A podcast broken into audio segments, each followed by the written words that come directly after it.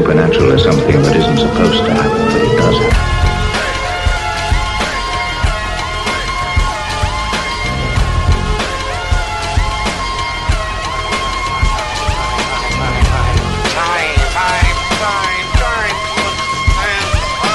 AM 1420, WBSM presents Spooky South Coast with your hosts Tim Weisberg and Matt Costa.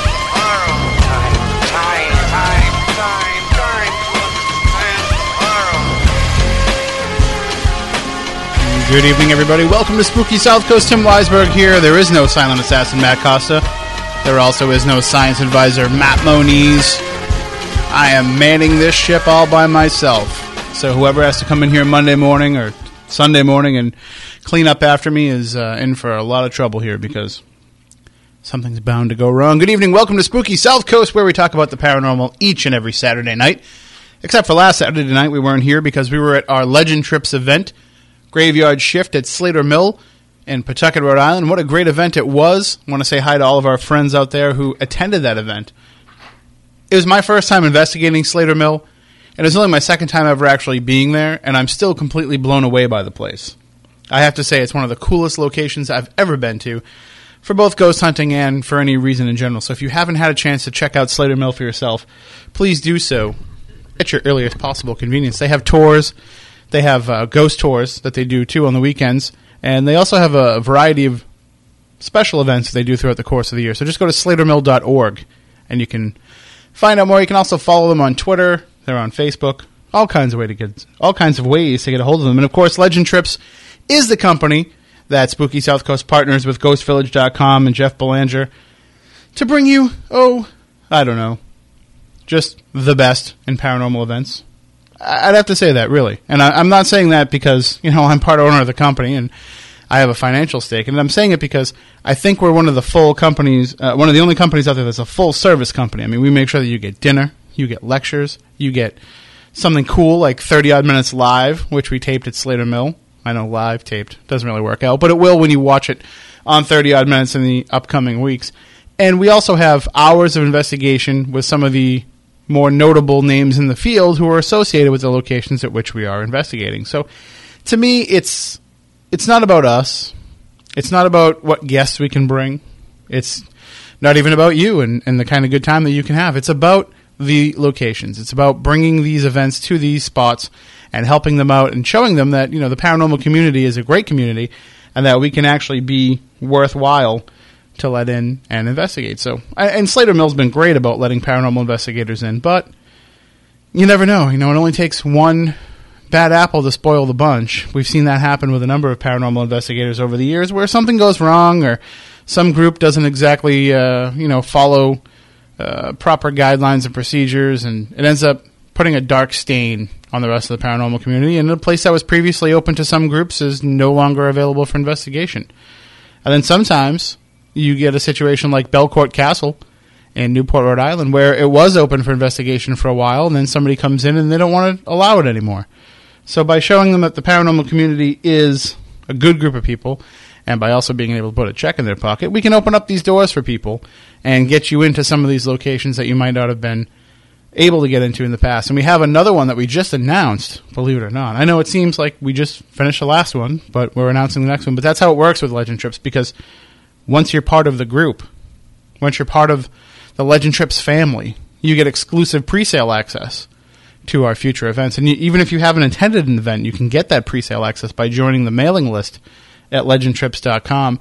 But we announced this week our Dead of Summer event on August 25th at the Lizzie Borden Bed and Breakfast in Fall River. It's going to be our first time ever holding one of these events at Lizzie's in the summertime. Normally we do Dead of Winter in February, but this is going to be in the same month that the murders were committed, the 120th anniversary of the Borden murders. And so I just know the house is going to be active extremely active, and it changes the dynamic too when you're investigating in the summer as opposed to in the winter, uh, with the atmospheric conditions, with the number of people that are coming in and out of the house on a daily basis, kind of charging up the paranormal activity. So it's going to be really unique and different having it in the summertime. But we put 25 tickets up for sale, as we do with all of our Lizzie Borden events, because fire laws prevent us from having any more ticket sales than that. And so uh, in the pre sale alone, about half of those sold out. and we're now down to only four tickets remaining.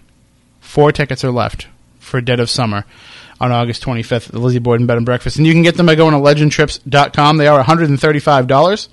That is your ticket into the event. If you want to get a room, well, chances are probably slim at this point that you'll get one, mainly because we do a first come, first serve basis. So once the rooms go up for availability, it's going to go to the first person who purchased tickets. And then if they don't want them, it keeps moving on down the line. There's only six rooms and two suites uh, that will be available. So we're working out some deals with some local uh, hotels, and we'll try to find a, a, good spot where everybody can get together. Thank you, of course, to the Comfort Inn of Pawtucket for putting together a great package, a great deal for all of our Legend Trips attendees at Slater Mill last week. I stayed there myself, and I, I just had a great time. The place was awesome. It was just a, a, nice place. It was half a mile from Slater Mill, so it was so nice. You know, at two thirty, three o'clock in the morning, to just have to go half a mile down the street before I could crash and uh, it, they were very accommodating. And it was nice to wake up in the morning and have breakfast with a bunch of our uh, ghost hunting friends. So it's definitely a unique experience. Legendtrips.com is the website to join up and to find out more. So now that I've done that big long commercial, let's tell uh, let's tell you about what's going to be happening on the program tonight. We do have an action-packed show tonight. Uh, even though I'm here by myself, I'm going to be joined by a number of guests over the course of the evening via the telephone. Uh, coming up in the first hour of the program, we're going to have Captain Ralph Wilkins of the Nat Geo show Wicked Tuna. Now, a lot of people have been talking about this show, Wicked Tuna. They sail out of Gloucester, Mass., so they're pretty local to us, and Captain Wilkins is actually based on Cape Cod. You might be asking yourself, well, what does a bunch of tuna fishermen have to do with the paranormal? We'll get into that in a little while with Captain Ralph Wilkins. And later on in the program, we'll be joined by Jennifer Lauer. Uh, you can check out her website in the meantime, braddyactress.com. She's going to be talking to us about a fundraising event she has going on Kickstarter to be able to finance three films that she's working on with her husband, Chris. And there's a good connection here to the South Coast because Jennifer Lauer used to be known as Jennifer Adams, and she's a graduate of Wareham High, a native of Wareham, and uh, her and I used to actually act together in the Wareham High School Drama Club. So we'll talk about that coming up a little bit later on with Jennifer Lauer. And then in, in the second hour of the program, and for the duration of the evening, we'll be talking with Jason Mayo of Christian White and Christian White of Haunted Rhode Island. Now, we talked about their first episode uh, this past fall when they investigated the Ramtail factory and the Mercy Brown case for PBS in Rhode Island. Now we're going to talk about episode two, The Legend of Dolly Cole, which actually premieres next Friday, May 5th at 7 p.m. on Rhode Island PBS. And of course, next Friday, May 5th at 10 p.m. on the Bio channel, you can watch My Ghost Story, uh, featuring myself and Jeff Belanger talking about the Lizzie Borden Bed and Breakfast. So Oh, so many things to promote, so much to talk about. We don't know where we're going to begin, but we will begin with uh, Captain Ralph Wilkins of the show Wicked Tuna. Uh, coming up in just a few minutes, of course, during the course of the evening, you can watch what's going on in the studio on Spooky TV at SpookySouthCoast.com. And I'm like I said, working by myself here tonight. So if I don't get to the chat room, I apologize, but I do have it up. I can see it. I want to say hi to everybody in the chat room tonight. And uh, you can always call in with your questions as well at 508 996 0500 1 877 996 1420. Those lines will be open throughout the program. You can email us spookycrew at spookysouthcoast.com. I'll try and check those as much as I can. And uh, as I mentioned, the chat room is also available on Spooky TV at SpookySouthCoast.com. Before we go to a break, speaking of Spooky TV, I've been in discussions with some people about some upcoming new programs. I know we say this all the time, and it doesn't always pan out because sometimes people have great ideas for shows and they just don't have the technology to be able to pull them off. So we're hoping that we can work with a couple of people coming up here to get some programming on Spooky TV so that it can be more of a week long thing for you instead of just on Saturday nights and Tuesday nights. And speaking of Tuesday nights, I want to say congratulations to Tiffany Rice, the host of Spirit Connections, on her recent one year anniversary. I was there uh, along with Spooky South Coast Matt Moniz and, and Andrew Lake uh, and Carlson Wood. Jason and Christian from Haunted RI were there. Stephanie, of course, is there every week and uh, we had a great little first anniversary show and party there at Wareham TV, and then I, I took them over and showed them the Fearing Tavern. So that's another place that we're working on a Legend Trips event coming up. So stay tuned for that as well. All right, well, why don't we take a break? When we come back, we will talk with Captain Ralph Wilkins of the Nat Geo show Wicked Tuna. You've seen it on the National Geographic Channel for the last few weeks.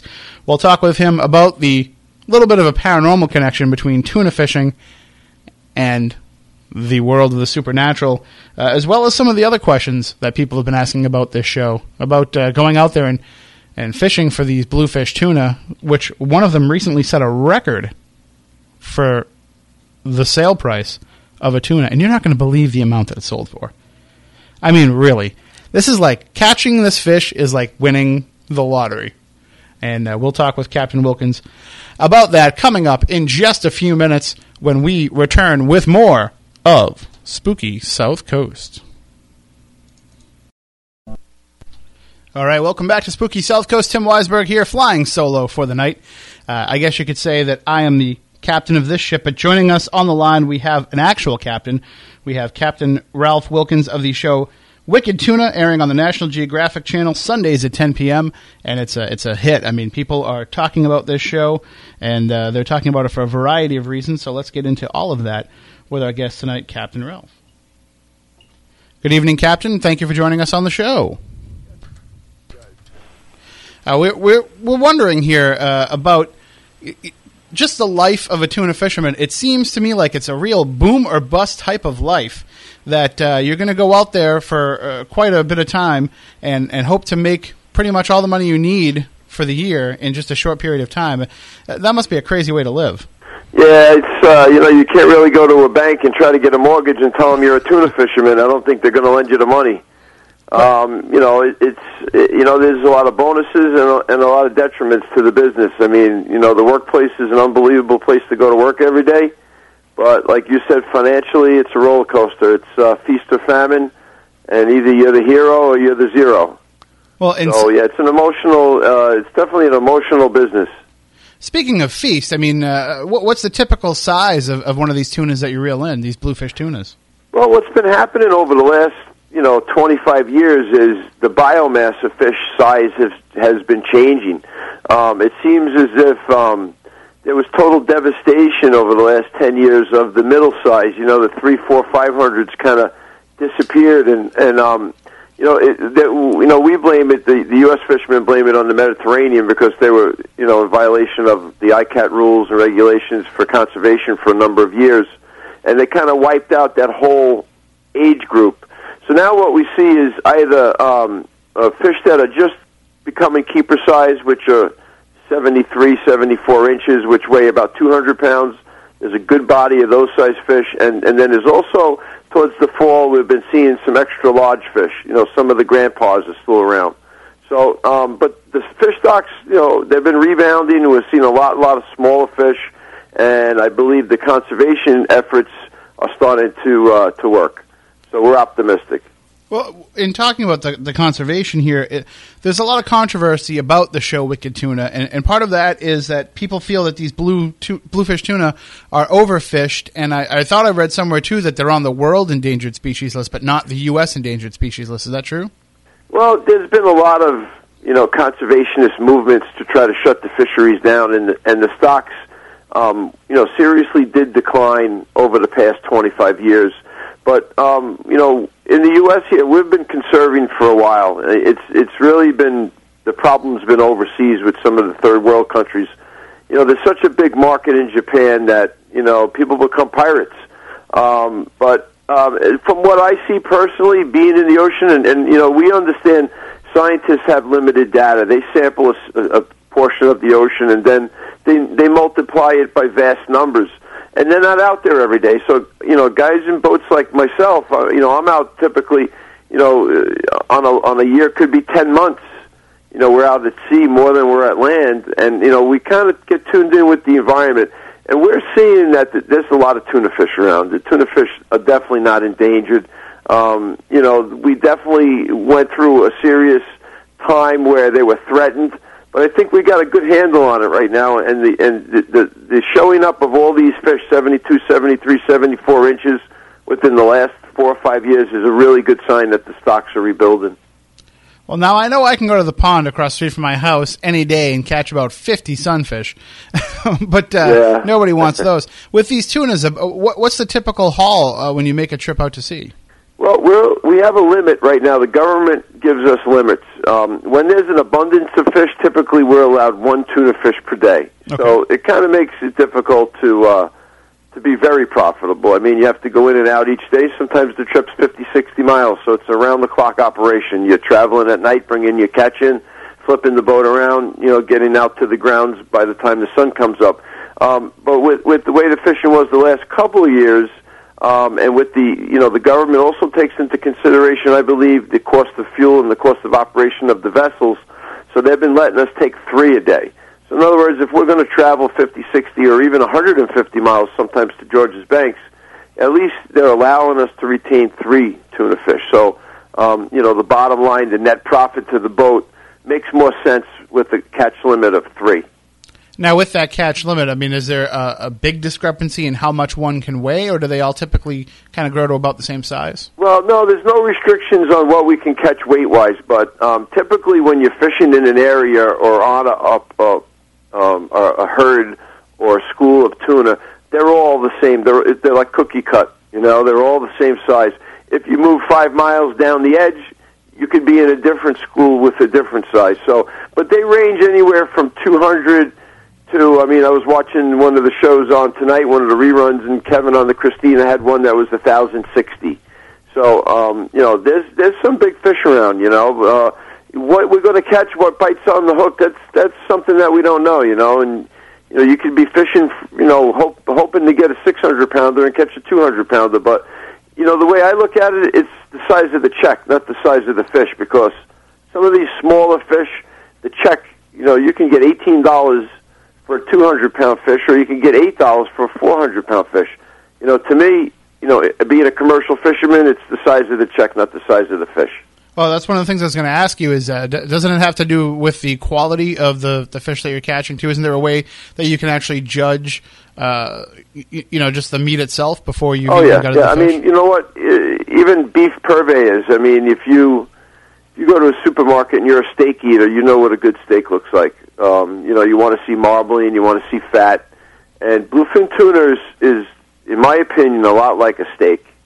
Um, it's not very fishy to taste. Uh, it's red, and it does have marbling and fat. And and a good tuna fish, if you catch a lot of them, you start to know what they're looking for. You need oil, you need shape, you need color, and you need fat. And uh, you know, typically the the earlier tuna that come up from swimming from their uh, breeding grounds typically burn all their fat dur- during the trip. So most of the fatty fish come towards the end of the year. They're a little lean when they first get here from you know using all the energy source to, to, to migrate. So once they're up in the North Atlantic feeding in the cold waters, which the, you know the reason that they come here, um, they fatten up, and, and you'll start to see as as the season progresses the uh, improved quality in the fish and the prices. So you know what uh, what we have to do as a fisherman is you know since we can't not fish you know the, the season opens in June so we want to fish but we do a cost average and by the end of the year you know we typically average about ten bucks a pound but it may start as low as three or four in the spring and go as high as eighteen or twenty in the fall but overall basically you're looking at a ten dollar average. Well, I, I, saw somewhere online where there was recently a record tuna that sold for seven hundred and thirty-six thousand dollars. Yeah, and yeah. what what would it be that would make it such a valuable fish? Well, n- number one, that was probably caught on a Japanese uh, vessel. So, and and Japan typically has these fish in January. To me, they're symbolic fish. You know, maybe a person of statute um, makes that purchase it makes the news. It's it's like a promotional type of thing. Mm-hmm. I think it's more than that than than the the realistic value of the tuna fish per se. I think it's more of a symbolic purchase. I mean, um, we've we've you know Dave Marciano has a twenty four thousand dollar fish. You know, I have had a fourteen thousand dollar fish. I mean, there are some big, big price tags, you know, in a career, but typically on the average, it's a ten dollar average, and that that's the only misconception that people think with the giant tuna fish that you know, it's like catching a lottery ticket. But um, you know, you can string a couple good ones in a row. You can make you can make some change, but you know, the operation and cost of running these vessels these days with the cost of diesel fuel has just been astronomical. And if we look back ten years, um, you know, we were paying eighty cents a gallon for fuel and getting ten dollars a pound. And here in 2012, you know, we're getting ten dollars a pound and we're paying five dollars a gallon for diesel. So our cost of operation has increased over 500%, and the cost of the fish hasn't increased any, at all. You know, it's been pretty flat. So you know, the fisherman is just another another dying breed in this country. It's uh, you know the economy is not helping us at all, Mhm. and, and the whole energy crisis has really become a, a critical thing for the fishing fleet. Well, even if the fishing industry is is uh, is being crippled right now, one industry that's not suffering at all is reality television.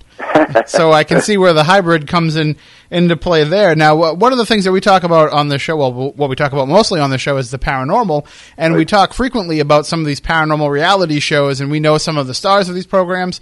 So we look at the behind the scenes kind of stuff. And with the fishing industry, how has having a camera crew along affected what you guys do on a day to day basis? Well, for me, uh, it's it was a difficult task for me. And, and speaking about paranormal and stuff, um, you know, I do a lot of fishing solo. You know, the show has me with the mate, but that was pretty non-typical for me. Uh, other than for the long offshore trips, I like to fish solo, and um, you know, I bring the spirits with me when I fish. When I fish solo, I mean, sometimes I'm the only boat out on the edge. And uh, if you've ever spent a night on a 31 foot boat in the middle of the ocean, when the sun goes down, it gets pretty dark. So, um, you know, I, I'm a believer that they're there. You know, I have my guardian angels with me, and and uh, you know, it's it's it's been quite interesting. You know, being out in the environment uh, all by myself in a situation like that. You know, the the danger, living on the edge there, it, it just it thrills me. Well, I, I can just imagine. Uh, I wrote a book about some of the local ghost stories here in this area, and and uh, being, you know, I, I live in Wareham, so I'm very close to Cape Cod, and Right. you know, we we have n- many stories about ghost ships that are always spotted out there, and I can just imagine, you know, when the when the sun starts to go down and it starts to get dark, you know, that thought kind of does creep into the back of your head, you know, seeing some of these these old ships that we hear Yep, stories yep. about. Well, let me tell you, it's not for everybody. I mean, you know, um, not alone on land can pe- some people not be alone. I mean, being out 30, 40, 50, 60 miles out in the ocean by yourself on a boat. I mean, if you don't if you don't have some self-control and, and mental abilities to uh, to stop your mind from wandering, you could really beat yourself up out there. But you know, um, I'm in tune with the spiritual world, you know, and, and I have no problem relating to them, and I know they're there, and um, and, and I take them with me, you know, and, and they've been all good, you know, good things for me. They've protected my back. You know, I often say that if I don't almost die every year fishing, then I didn't fish hard enough, and you know, I, I think I've used more than nine lives already. So it's, there's got to be somebody else helping me out there. Now, with this program and, and the way that things are going, I mean, it seems like the, the different crews are very competitive with one another, and I'm I'm assuming that that's how it is in in the business of fishing as well. That you're always competitive with each other, but uh, actually, the captain of the bounty hunter is one of your best friends, right? Yeah, Billy, you know, Billy and Donna, they're sweet people. Um, they're really uh, honorable and trustworthy, and and you don't find that in in this industry very much. Um, you know, the old timers used to tell me leave your friends at the dock because you know when you untie the lines, you really have no friends.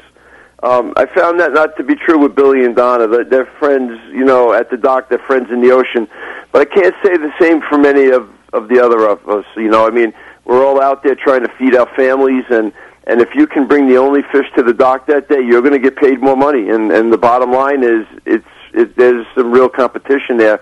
And I got to tell you, I mean, this reality show is real. I mean, there's, you know, I'm watching it as you guys are watching it. None of none of us has seen it before. And as I see it play out, it's as real as it is. I mean, it, I, you know, there was. I had a policy on my boat that there was no, you know, if this is reality TV, there's no doing over. You guys get it the first time you get it right, and and you know, and it worked out well. They sent me some good camera guys, and and um, you know, it was a little difficult working with them in the beginning, but uh, when they finally got this guy River for me, you know, he he never got between me and the fishing pole, and that was the most important thing. You know, those are my tools; those are the extensions of my arms, and uh, you can't you can't set me, separate me from my arms. So once we understood that, the uh, the camera kind of you know slid into the background, and uh, we got back to going to work like a normal day. Although I'm sure that there was uh, some degree of getting the production crew acclimated to being out on a boat in the middle of the ocean too. I'm sure there were some green faces and uh, some guys Yep. heaving over the side for a while. We each only had one guy, and what you know the challenge for the film company was is to get the guy that was talented enough to do sound, camera, and production all at the same time. Because remember, we're not actors. You know, I mean, we we don't perform, so you know, for for them to get what they needed to make this show, um, you know, there was a certain amount of coercion by their producers in order to get the answers that they wanted, you know, for the questions that Sure, they had. yep. And and um, you know, they found you know they went through quite a few guys. I got to tell you, the first couple of weeks was were a little rocky. You know, I didn't have a camera guy right away, and and uh, you know, Kevin on the Christina had I think he had six camera guys before he got one to stick. You know, guys were just uh, getting seasick, and um, yeah, it's not not a typical environment. My guy had to sleep on the floor because we only have two bunks. So the well, you know, the maid had one bunk and I had the other bunk, and the cameraman was just left on the floor. So I mean, they, they were dedicated professionals. I got to tell you, whatever they earned, and I don't know what they earned, they earned it. Yeah, he's he's sitting there thinking, I'm making eleven grand to sleep on the floor, and you're getting eleven grand to fish. What's going on here? Yeah, well, you know, you know, like I say, this tuna fishing, it's feast of famine, and you're either the hero or you're a zero, um, and every year is different. You know, I mean, uh, we're seeing, you know, uh, some some good shows from some good boats this year that the year before weren't doing that well, and and next year. You know, God willing, we get the renewal with Nat Geo, and, and there'll be new heroes and new zeros for next year. I promise you. Excellent. Now, when will you find out if there's going to be another season? Because uh, shouldn't you be preparing to, to ship out pretty soon? Won't they have Well, to know? you know what? We're getting ready already. The boats are already in the water. My boat was in just put in the other day, and and and that's a corporate decision from Nat Geo and Pilgrim Films. You know, they're both very good at what they do. This, you know, we're we're really honored to be uh, working with such great companies as those two big shots there in Hollywood. Um, and I guess it's just all a numbers game, you know. That just watching the numbers, making sure that the the viewers are going to stay around and that they like it. And I, I think it's a great show. It's more than a fishing show, that's for sure. Take that. Uh, what's this? Charlie Moore outdoors. Take that. You know, you can't. You can't well, do there's it. so much reality TV today, and there's so much outdoor programming that you know there's a lot to compete with.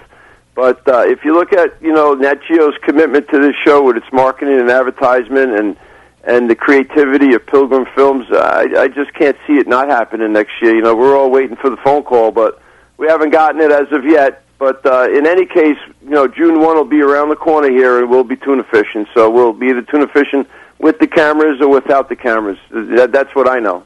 Excellent. Well, we've been able to get some of the stars from Pilgrim's paranormal shows involved with some of our events. Maybe we'll find a way to get you guys involved with some stuff too.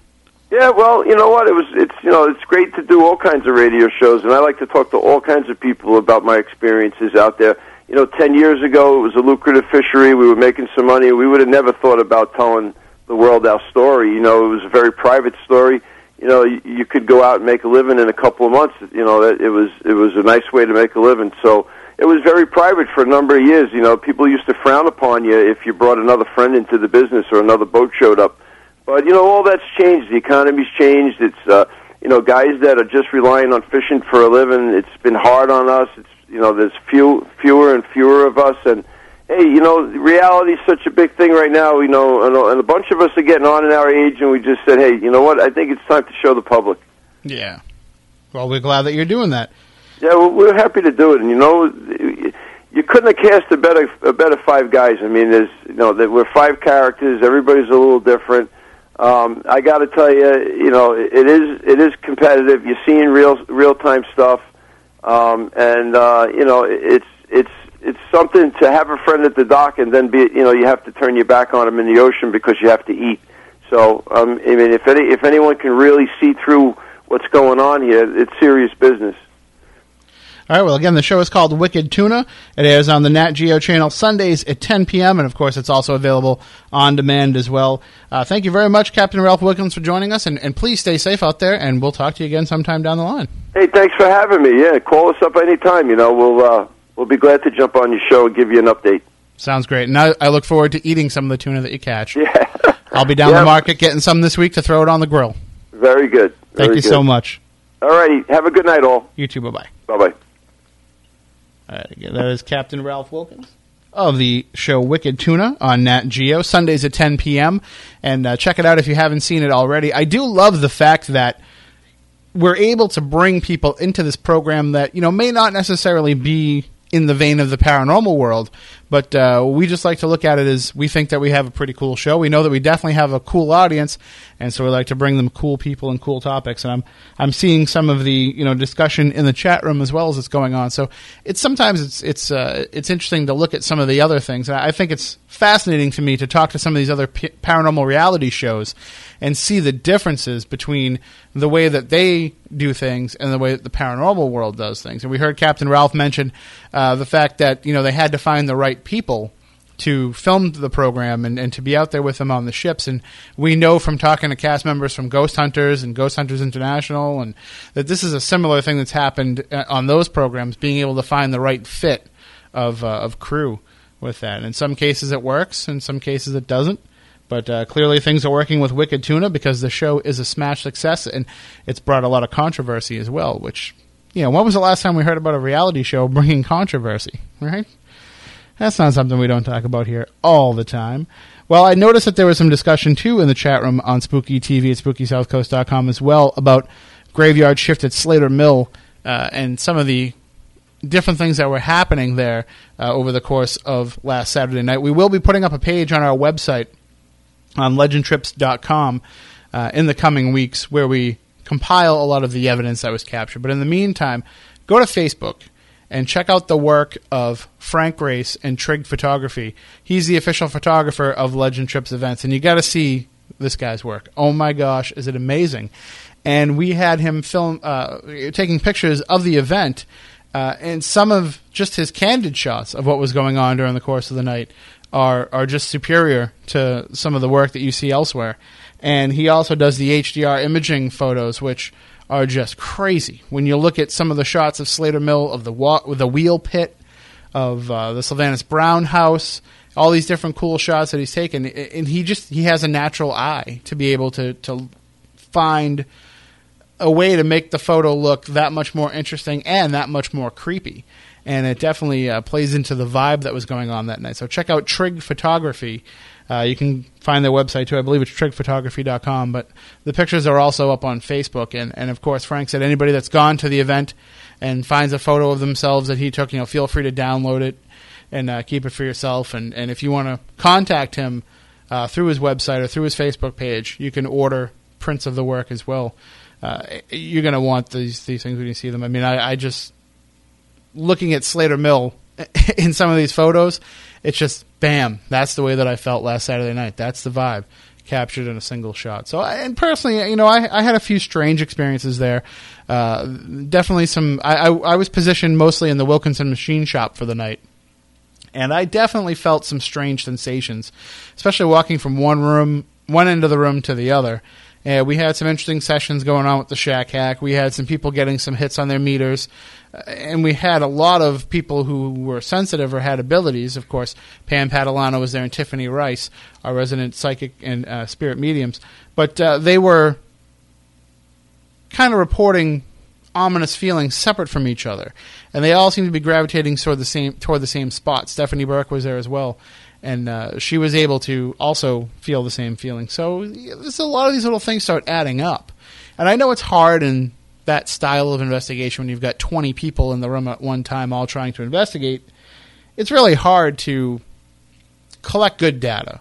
You know, if you have an EVP, you have to worry about if somebody was whispering in the background. There's a lot of possibilities for contamination in the evidence. But when people are having the feelings, when they're having the personal experiences, that's what matters to me. That's what I, I look at as people taking away because now they've gone and they've researched and investigated this legend and they've become part of that legend.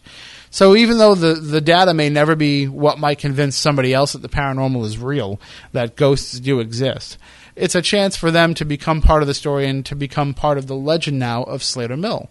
So next time we have an event there, we're going to be sharing the stories that these people experienced during their investigation of Slater Mill.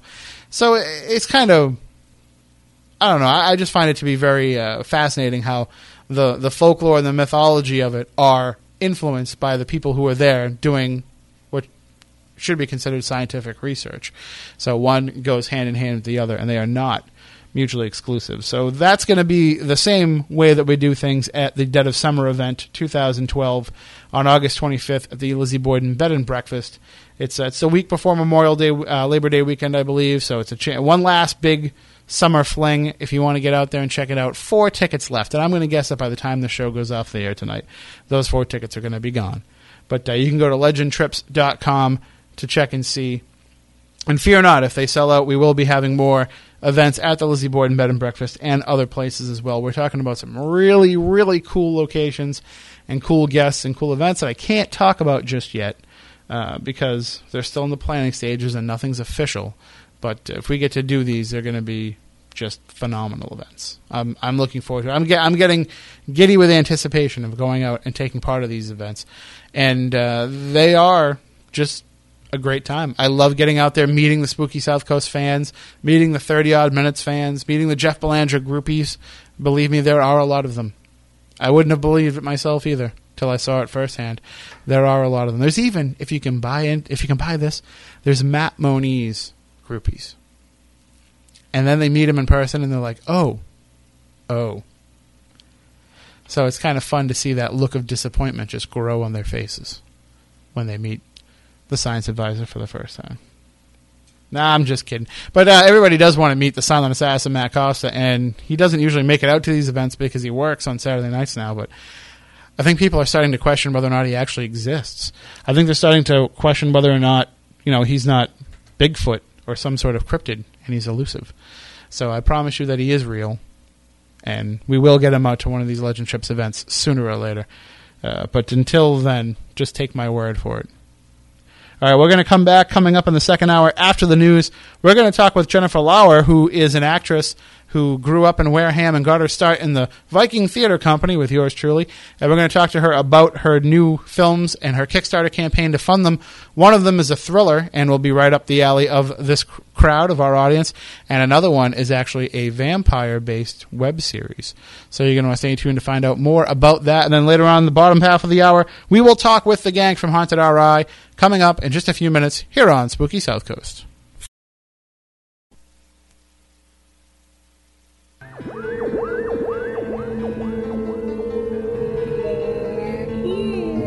Welcome to Spooky South Coast. Look, I know the supernatural is something that isn't supposed to happen, but it does happen.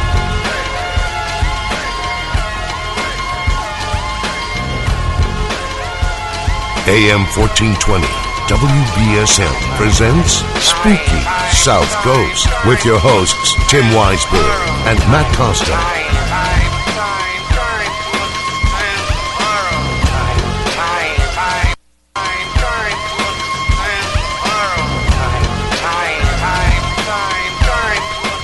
Welcome back. Hour number two of Spooky South Coast. Tim Weisberg here. No silent assassin, Matt Costa. No science advisor, Matt Moniz. Just me, myself, and I. That would be myself and my two favorite co-hosts. Welcome back to the program where we talk about the paranormal each and every Saturday night. We had a great discussion in the first half of the program with Captain Ralph Wilkins of the Nat Geo show Wicked Tuna. And while we're in a Hollywood kind of mood tonight, uh, we're going to bring on an old friend of myself and uh, a new friend of the program.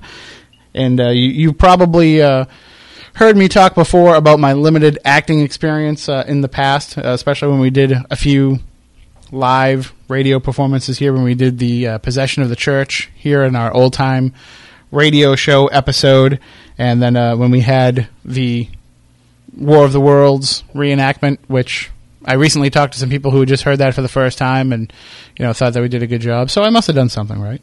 So uh, I haven't been able to do much with uh, my limited acting experience, but somebody who has been able to is our guest tonight, Jennifer Lauer. Good evening, Jennifer. How are you? Welcome to the show. Hang on here. There we go. How about that? Let's try that. Oh, hi. Now, all my years of AV experience that, that you saw firsthand, you know that they were all for nothing because I can't even turn on the phone correctly on the radio. Well, I was I was like, wow, he's really quiet right now. I hope it gets a little louder. Yeah, it's uh, it's kind of hard to do this job, you know, on my own here because for the first six years of the program, I just told Matt Costa to do everything. I'm like, no, I don't have to worry about that. You're always here. You just do it. and then we get nights like tonight where I'm kind of stuck doing it on my own. So solo. And and you don't have to worry about doing everything on your own. At least you've got a, a good crew ready to help you make these films. I hope so. I mean, we are definitely have some really cool people who are involved, um, and we have a few more that we'd like to add on to the group. But um, yeah, right now we have some really neat people. Um, our DP George Sue is really uh, just shot a feature film last year called Blood Relative, which is a horror film that's supposed to be released this year. And uh, Christopher Tin, who's our music advisor, he just won last year two Grammy Awards for his album Calling All Dawns. So he's going to be helping us with music and uh, a whole slew of other great professionals. Now, the project is called Three Films, Three Days, and uh, you're funding it through the crowdfunding website Kickstarter, which we've talked about here on the show in the past with the WBCN documentary.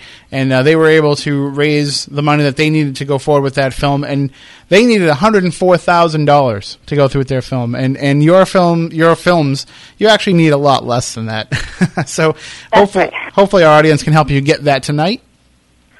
That would be amazing. Yeah, we're looking to make uh, eleven thousand for all three films. So essentially about three thousand per film for the budget uh, of each short film. But we only have a few hours left to to raise the rest of that money. That's right. We're at 14 hours to go, and we're just past uh, 50%. So we are over halfway there um, by all of the generous backers that we've received so far. But we're definitely looking to make our goal in these next 14 hours. Now let's talk a little bit about these three films because, as we said, they are very different from one another, but they they also would have a, a, pretty good. Um, a pretty good paranormal vibe to, to at least one of them for our, our vampire fans out there. That's true. Uh, that project is called Draculette, and it's a vampire satire. It's kind of uh, got its own little story about vampires. It's not exactly uh, like any other thing that is, has completely original vampire lore. I mean, you know, certain parts of it are the same, but uh, it's basically a vampire with an eating disorder. She is afraid of blood. that's that's like Chris Balzano was a vampire. That's a, it's a shot at our show's content director.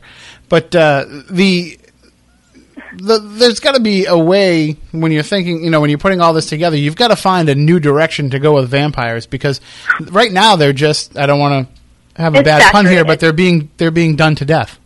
Yes, exactly, exactly. And you know, uh, I wrote the project two years ago at kind of the height of the Twilight, True Blood, Vampire Diaries. Um, I just thought it would be funny to kind of make fun of all of this dramatic vampire uh, stuff going on. So this is supposed to be more of a comedic take on all of the serious vampire lore going on. Um, so we just thought it would be funny, you know, what if what if she couldn't make the kill? What if what if like blood freaked her out? You know, because there are lots of people who are afraid of blood, Sure. or like they don't want to get a shot. You know. And there are a lot of people who you know can't be around it when they're alive, and I'm sure that would carry over in the afterlife too. Yeah, exactly, exactly. We were thinking, you know, what if that's just her phobia, and then you know, it's not necessarily her choice to become a vampire, and you know, so that's kind of what we're exploring. And there's a whole we d- developed a, an entire season of, around these characters, and uh, it, it's really fun. It's And- a really funny show. And as a web series, it would be something that you would release uh, through your own website or through it, uh, its own website or YouTube or. Yeah, you know, probably to start, we probably release through YouTube. Through YouTube, um, we're looking once we shoot the pilot to sell the rest of the season and get investors to make the rest of the the show. So maybe it would go on one of the web channels, like you know, Crackle or something. Um, so that's what we'd be looking to do. It, it seems like that's the that's really kind of the future of television because TV shows that are out there they're putting so much money into these reality programs and scripted dramas and comedies are just falling by the wayside. Everybody's watching, you know, the shorter version films on YouTube and on uh, you know some of these other Vimeo and these other sites. It's true. I think a lot of things people are watching things on their phone or their iPad. A lot of it's going online. So I think also keeping shorter, you know, content is the way of the future. At least I mean, you know, there is something to relaxing and watching television in your home. And everybody has these big, huge TVs now. But you know, everyone's also starting to hook up to Netflix or other streaming.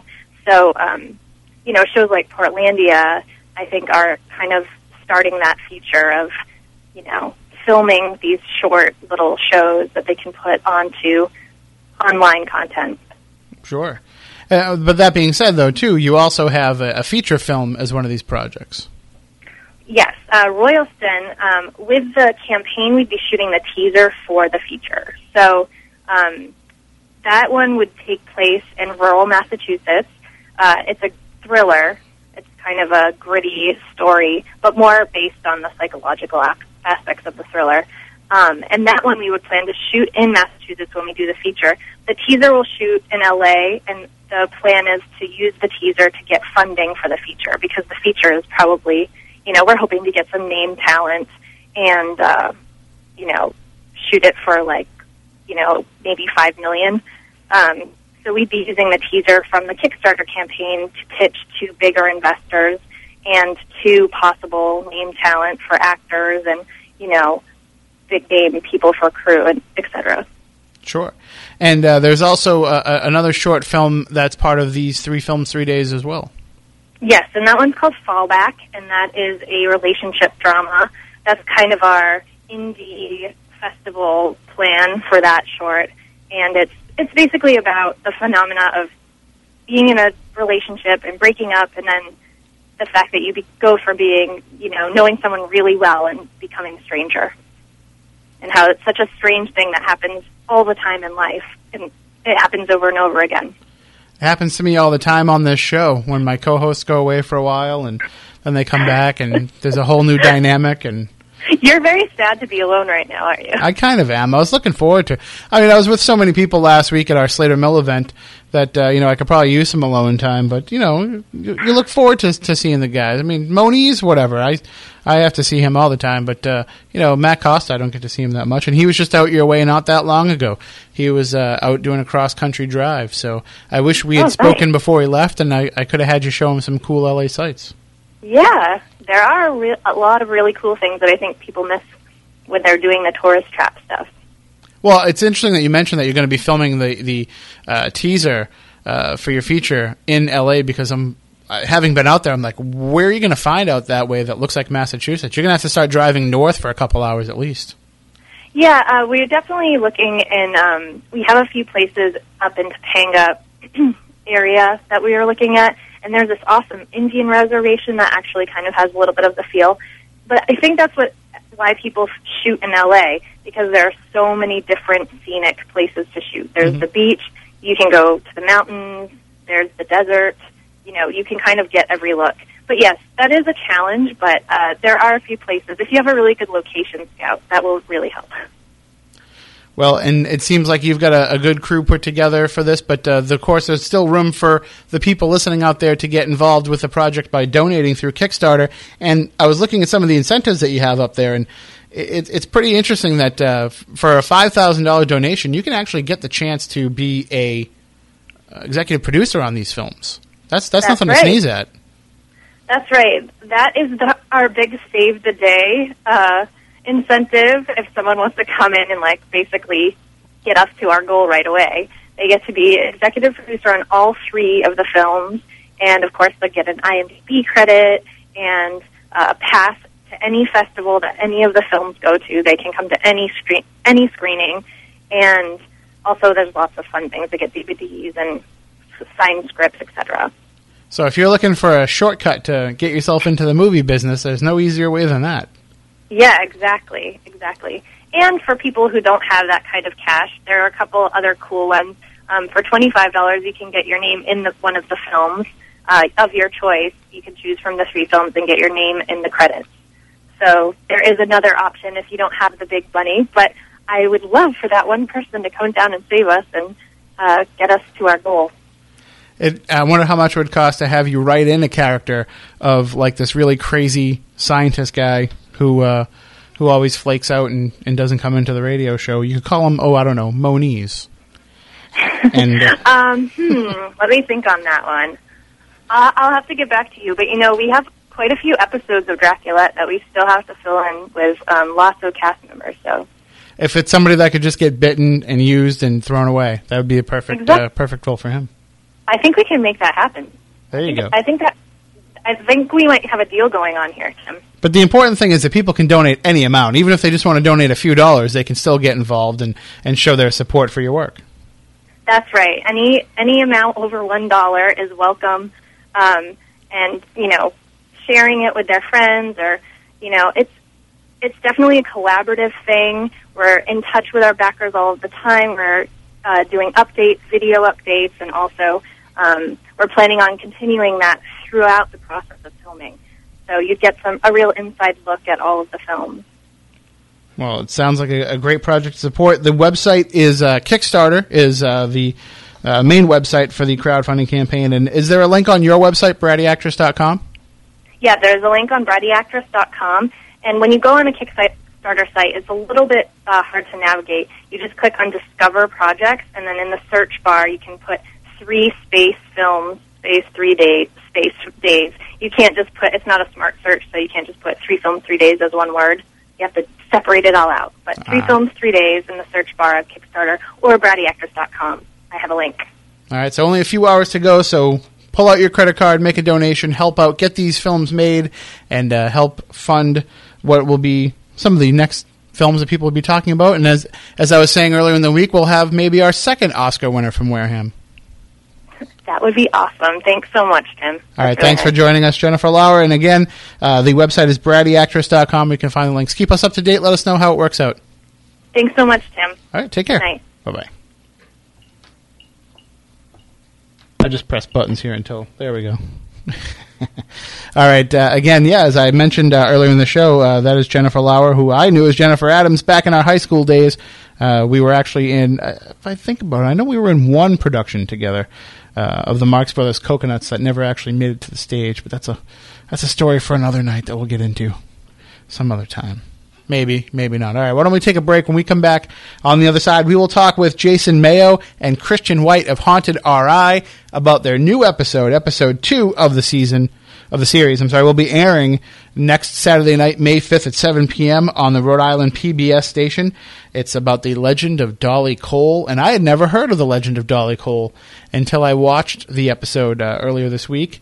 And I got to tell you, this is a very, very fascinating case that our own Andrew Lake is actually well versed in, as well as uh, Spooky South Coast favorite Tom D'Agostino. They both appear in the episode with Jason and Christian uh, investigating the legend of Dolly Cole, and we will talk with them about this episode and about the series and about what they see happening going forward. And uh, we'll find out more about what we can expect from the guys from Haunted RI, and we'll talk about some of these cases. And I'm going to put these guys in the spot too because they've got after having seen them last week at the South Coast Paranormal and Psychic Fair last Saturday morning, and then speaking with them again Tuesday night when we tape the one year anniversary episode of Spirit Connections, Tiffany Rice's show that airs on Spooky TV on Tuesday nights. I was talking with them about some of their thoughts about the paranormal and about these legends and mythologies of New England, and especially Rhode Island. You know, these these guys really know their stuff, and I, I think that it doesn't come across as much in the episodes because they're just the documentary filmmakers. They're the ones who are just documenting other people's research and they're asking the right questions, but they're not really getting into a lot of their own thoughts and theories about the paranormal. So we'll put them on the spot. We'll talk to them about all that coming up in just a few minutes when we come back with more here on Spooky South Coast. All right, welcome back to Spooky South Coast. Tim Weisberg here, all by myself. No Matt Moniz, no Matt Costa, but I'm sure they'll be back next week. We've got a whole bunch of shows lined up here in the coming weeks, including uh, coming up uh, in a few weeks. We're going to be having Derek Gunn, who runs the Amazing Massachusetts website. We're going to be talking with him about some of the legends of Massachusetts. But uh, we have joining us on the line two guys who are very knowledgeable in the legends of Rhode Island, and they actually put together a program called Haunted RI. Uh, joining us online, we have Christian White. Hello, Christian. How are you doing tonight? Hey there, Tim. Thank you very much it's, uh, for having me. It's an absolute pleasure. Oh, we're glad to have you on. And joining us also is Jason Mayo uh, as well. Hey, Jason, we've had we've had you on the show talk Haunted RI before. Absolutely. Thanks for having me back, Tim. How's everything? Oh, it's it's doing well. We are spooktacular as always. So uh, even though I'm flying by myself here, and uh, you guys know what it's like. You guys are both tech savvy. You know what it's like to uh, feel like you know how to put something on, and then the minute everything starts trying to come together, that's when technology fails and the bottom falls out. We know it too well. Yeah, I was going to say that's kind of the, the story of uh, our life and probably uh, pretty much every creative life, I would imagine, at this point. Well, uh, let's let's discuss the uh, you know, just the wave of interest in Haunted RI. Started with the first episode, uh, which focused on the Ramtail factory and the Mercy Brown case, and that was I I think that kind of shook things up in the paranormal world a little bit because you did it a different way. Instead of just going out there and investigating, you had Brian Harnois along with you, uh, who of course was on Ghost Hunters and Ghost Hunters International. But instead of just focusing on the paranormal investigation and the data that comes from it, you really delved into the legend and the mythology around these cases. And to me, that's what made it a, a standout program because it wasn't just about uh, you know the history of a haunting as much as it was a sociological history of Rhode Island.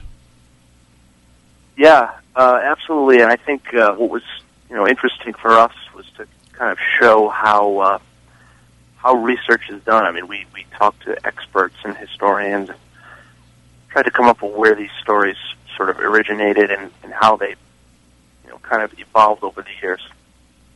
Well, Christian, I know that in talking with Jason, you know, he had a, an interest in the paranormal uh, for a long time, and of course, he was associated with TAPS Paramag, and and he got to know some of the gang from Ghost Hunters uh, ahead of time. But uh, how did you get involved with the paranormal world?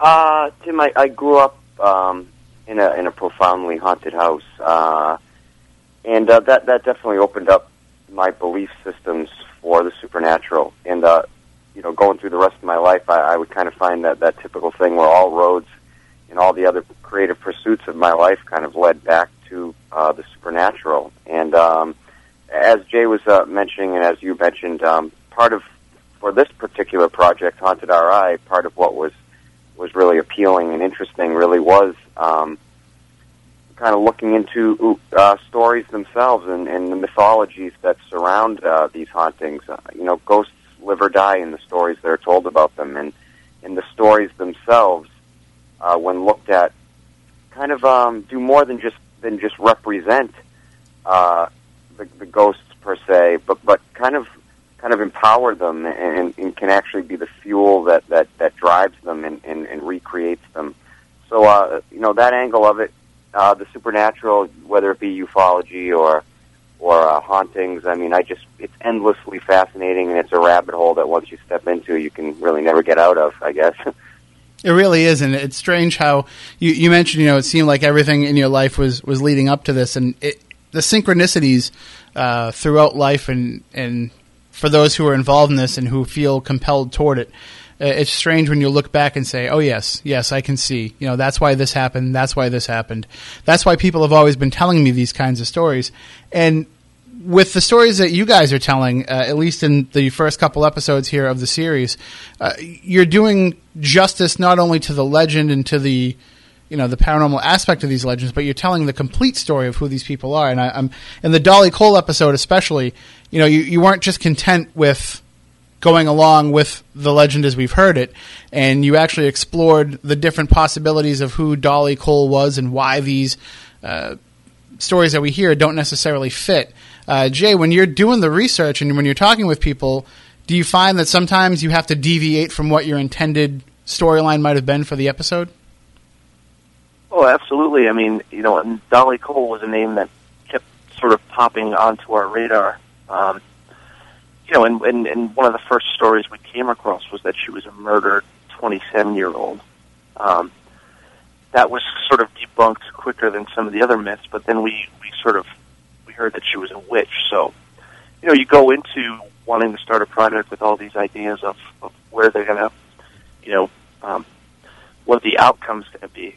And I think that's what makes this new episode so interesting is um, there are all these as- stories associated with the name Dolly Cole, and Mhm. more often than not, there there are some factual historical truths to them. Now, Christian, growing up in Rhode Island and, and going to school and talking to people, I mean, how prevalent was this story? Because, as I mentioned earlier in the show, it's something that I had never heard of, and I've you know been talking to Andy Lake and Tom Di- D'Agostino for years. Uh, so, I mean, was this something that's always kind of talked about in hush circles around there, or is it a pretty pretty popular story? No, it's it's actually interesting that you that you bring that up because uh, I think Jay Jay would agree. Um, part of what originally um, interested Jay and I in the Dolly Cole myth was simply the name. The name Dolly Cole had a particular ring to it, Mhm. and uh, I'm somebody that the way I look at the supernatural and especially the investigation of the supernatural is uh, you should really attack uh, the way we understand and investigate this stuff on multiple levels. Uh, uh, if if something about the name Dolly Cole um, had had a, a kind of a, a psychological effect on me, that, that that's something that there's something to that. Uh, there's a power to that, and a lure to that. Um, and Dolly Cole, I mean, is is really the, in my opinion, the kind of prototypical Rhode Island legend. Uh, as Jay was saying, that there's numerous uh, there's such mor- morphology to her story. She was a vampire. She was a ghost. She was a murdered 27 year old transvestite prostitute. She uh, was, you know, et cetera, et cetera. And it's a hundred years of, of legends that have built off of, uh, you know, you know, uh, uh, I guess uh, a story that started perhaps in 1893. So to go back over a, century of legends and kind of unti- untangle them, a century of stories, untangle them. Uh, it, it was a it was a huge process, um, but it really is indicative of, especially in, here in Rhode Island, how how stories spread and, and, and why they spread and, and what they mean and, and, and why they're why these types of stories are needed. because there there really is more layers to it than just what we're hearing. I mean, a lot of what might be the true story of what happened, or a lot of you know, it might not necessarily be this Dolly Cole character that we think of, but it is possible that there was a 27 year old transvestite prostitute who was murdered, and you know, whose spirit is still there, and that over time it just the story gets warped a little bit. And I think I think Tom talks about that quite a bit in the piece too, about how the story gets warped. Uh, but what, what's interesting to me about it is the fact that it does pick up little bits and pieces and becomes more of an amalgamation of other legends and legends that actually carry through from different regions. Like we talk here about the redheaded hitchhiker of Route 44 in Rehoboth, Massachusetts, but there's redheaded hitchhiker legends all over the roads. Every road has some sort of hitchhiker legend along it. Yeah, what's interesting too is um, Dolly Cole. I think Christian had uh, done some research and found that there was a Dolly Cole uh, in Florida. Um, We don't know the particular details behind it, but just just an example of yeah, state by state, you'll find these motifs. Yeah, like the- you know, there's so many Bloody Mary versions of the Bloody Mary story. Right. Uh, this this could just be another version of that. But when you're able to actually go back and, and find what little research you can uh, about it, that kind of verifies what people are telling you. But the strange thing about the Dolly Cole case is you really can't find much documentation about it. Yeah, it's pretty amazing. No, for, no. Yeah, for a story that that has so many roots and so many strains, when you trace it all the way back as far as you can, it, it, you know, to its source, it, it's kind of a amazing just how ambiguous the reality of of Dolly Cole becomes. And uh, sorry, Jason, I interrupted you there.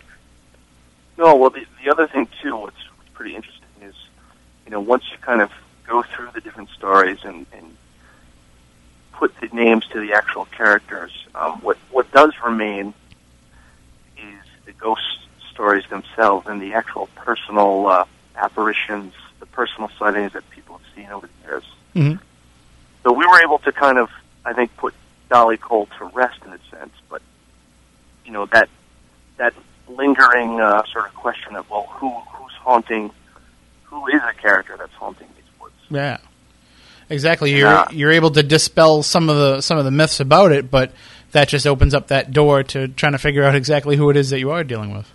Yeah, Right. Foster, Rhode Island, uh, Tim, as you know, Foster, Rhode Island is an absolute petri dish of the supernatural. I mean, you, you, you have some of the most incredibly arcane stories and, and uh, ghosts and apparitions and, and, and supernatural phenomena that exist in this one small town in one small state.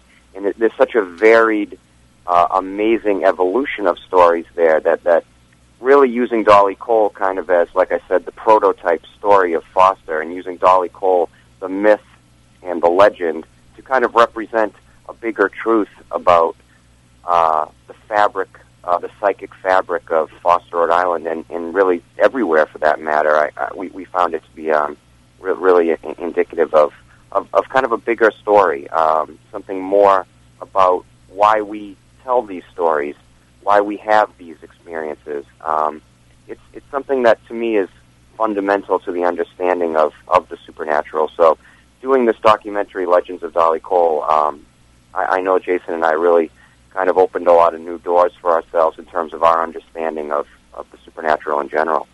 Well, it's interesting that you mentioned that, Christian, because in some of the discussions that we've been having uh, over the past week, you know, I was kind of thinking along those lines. There's a, a, portion in the program where I forget if it was Andrew or Tom, but somebody was talking. I think it was Andrew was talking about how, excuse me, that Foster hasn't changed much from mm. how it was in Dolly Cole's time, and that it's still very much that same rural community that it was back then. And I, I wonder if what you think about the idea that either areas that tend to stay the way that they have been for a long time, or that play particular to their history, someplace like Salem or Plymouth, if that isn't helping to foster, no pun intended, the paranormal and the hauntings in that area.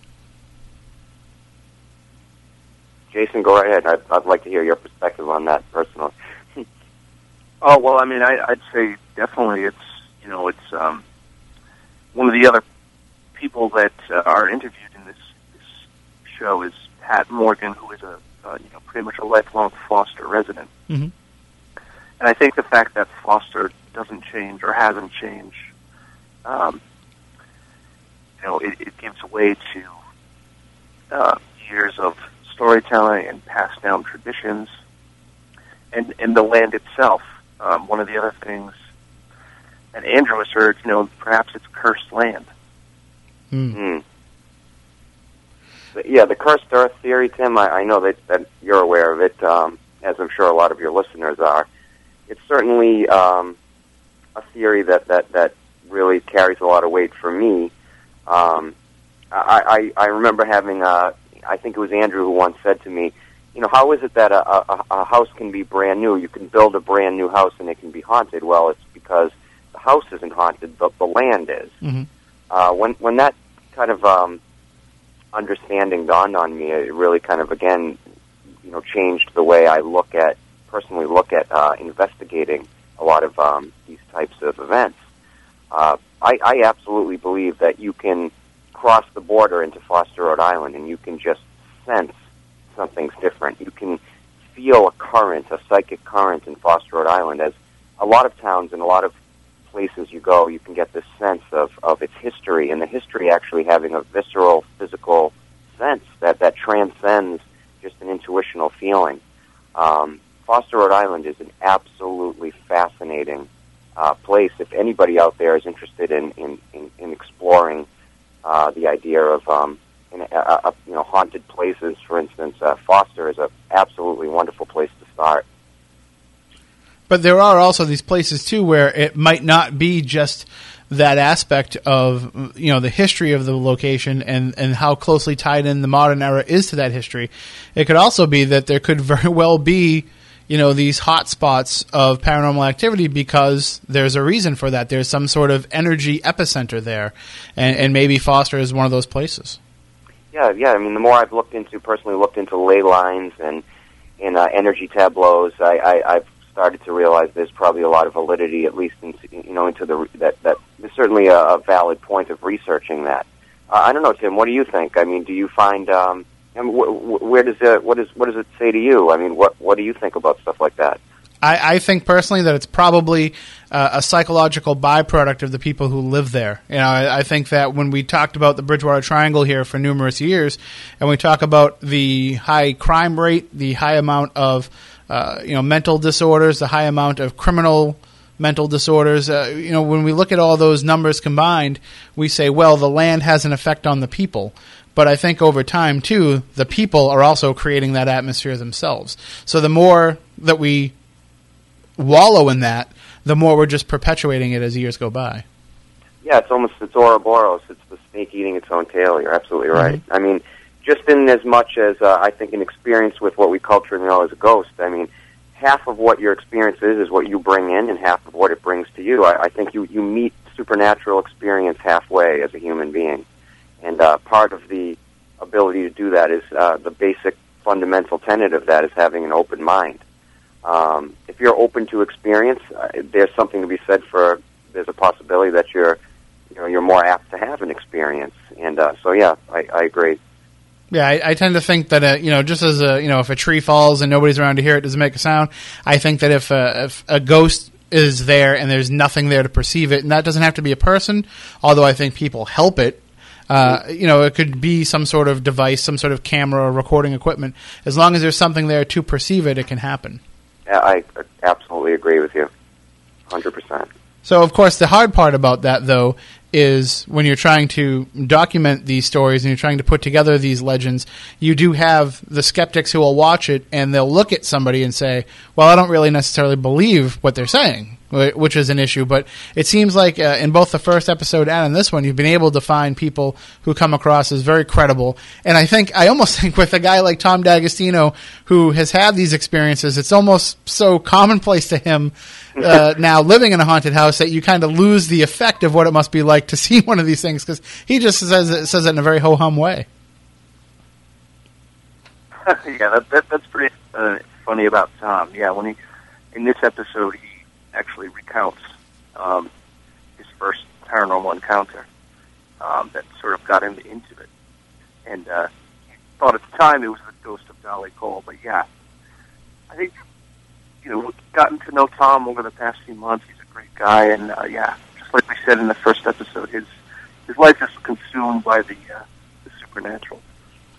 Yeah, Tom Tom D'Agostino and Andrew Lake. I, I have to say, uh, I just want it said that if if you were to look for people out there that are absolutely on point in terms of not just their understanding of uh, the foundations and the fundamental elements of the supernatural, but on point in terms of um, as researchers, journalists, investigators. I mean, Andrew Lake, for instance. I mean, he is one of the most meticulous minds I've ever come across, and and, and Jason and I, I, I sure I, I'm sure I can speak for Jason. We certainly, I don't think, would have been able to get as far as as we did in terms of uh, untangling a lot of this this mythic material without the incredible, um, intelligent uh, work and, and efforts by Tom and Andrew. And I think uh, to the to the casual viewer, you know, across the world, people in, in other parts of the country will look at the work that they do and say, well, there must be somebody like that regarding every haunting in every area. There must be somebody who's that much of an expert. And that's really shortchanging Andrew and Tom and, and just their careers because Mm. they are unlike anybody that I've ever dealt with in, Oh, yeah. in terms of how well that they get into the story. And, they, and it's, it's about more than just the story itself. It's about the after effects of that story to those who experience and those who hear it in the years after.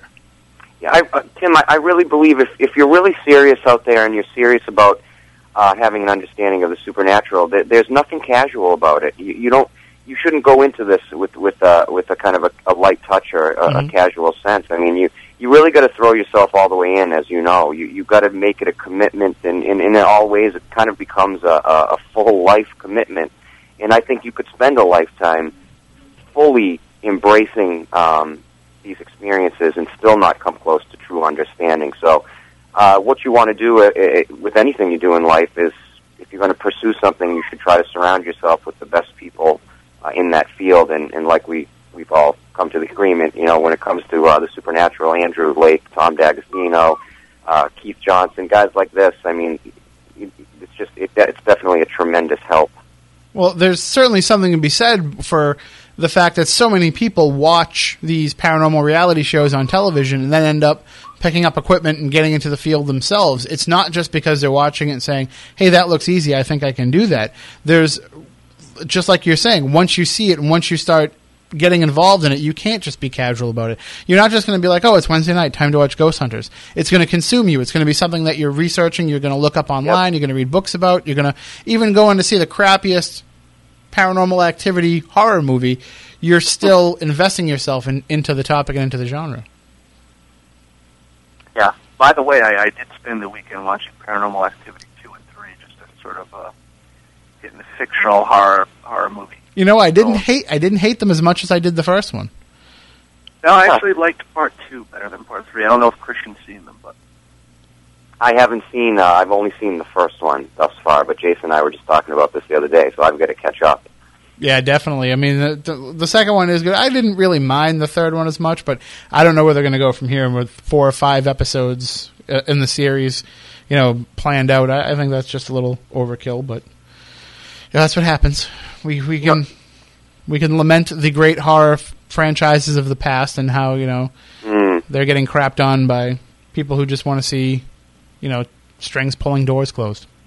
To go to your point, though, Tim, your, you know your bigger point. Uh, it, it is absolutely amazing um, in how many conversations Jason and I, and I'm sure you have had with people just that have noticed this incredible explosion of uh, paranormal media. I mean, there isn't a, a, cable network without at least one, if not two, uh, supernatural themed programs. I mean, even Jason and I, you know, here in Rhode Island have one, and and uh, I, I don't know, I don't know what's if, if we're feeding into something or something's feeding into us. I'm not sure, but but it's it's just an unbelievable time for the exploration of and understanding of the supernatural. And if there ever was a time where there could be uh, kind of a revolution in the way people look at this subject and think about it, I think uh, we're, we're looking at it right now. This could definitely be that time. Well, the flip side of that too, though, is especially a lot of the religious types will say that we're actually just you know the tools of the devil uh, investigating this stuff, and that we're actually being controlled. And it's not really a good thing that there is this explosion of interest in the subject. Well, that too. I mean, of course, you mix mix the media into it. You mix entertainment into it, and uh, you know, just like the spiritualist movement, you've got unfortunately fraud, fraudulent, you know, stuff out there too. Mhm. So, I think that's where we try to kind of differ with at least you know this episode of Haunted RI, and I would say the first one. Um, you know, the first one features a ghost hunt. Um, it doesn't feature any evidence on camera, but it does. You know, we we try to relay our personal experiences, um, and we got a little bit of flack for that. Oh well, you, you got a personal experience. You saw Peleg's light in the woods, but you didn't get get it on camera. Well, you know, after that, we sort of said, well, you know what? We're not going to prove. We're not going to try to capture ghosts on camera. Yeah. Uh, to me, you know, the ultimate truth is in is in the history and the facts. I agree, and The fact and you know, these stories I- remain.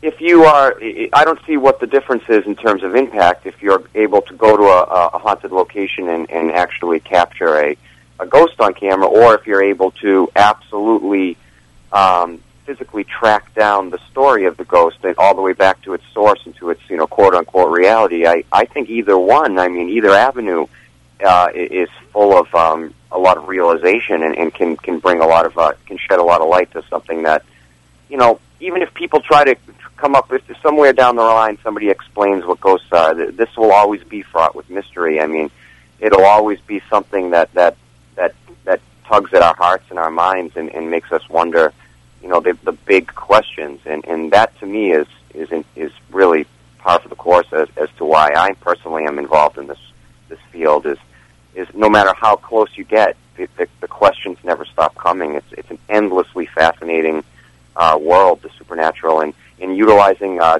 the many legends of Dolly Cole kind of as a template to understand that or to to dive in you know it, it, it was an absolute blast and something uh, I, I know Jason and I are very proud of and and you know we're all the three of us are all at different stages of our beliefs, especially in ghosts and the ghost end of what we're talking about. We- We're all in different avenues of belief right now. And uh, for myself personally, I feel like I've reached the point where I'm convinced that they do exist and that that's enough for me. I don't need any more proof and I don't need to prove it to anybody else. It does it no longer bothers me when I can relay my experiences to a person and they scoff and refuse to believe it. It used to really get on my nerves, but now I'm like, you know what, dude? That's your gig. I've got mine. You know, I know what I believe. I know what happened to me.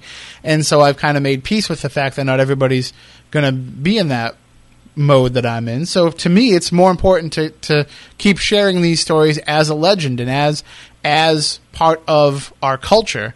And Right. it's, it's less about the hard data. And I think that you're probably going to find as you get into these, you know, as you said, you know, you had the ghost hunt in the first one and not in the second one because you don't need them there. It's it's it's almost like the ghost hunt was just doing your due diligence uh, in the research of the stories that you heard. It's just kind of fact checking what you'd already heard, but you don't need that to have this exist because being a legend it already exists. It's already there, and that's something tangible.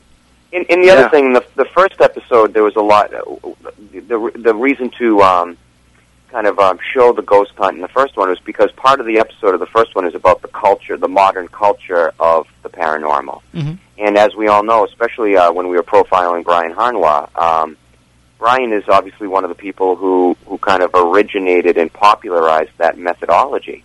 Um, so to cover Brian Harnois' history and story and not document his methodology, I think would have been um, wouldn't have been the right path. But like you said, in in the Legends of Dolly Cole, our, our second documentary that that airs um, a week from today on on PBS. Um, yeah, it's much more about the bigger questions. It's much more about, at the end of the day, the bigger stories that that that, that transcend the, the actual apparitions or the ghosts or the experiences themselves. The the mythology, the mythology that drives all these things, whether it be UFOs, ghosts.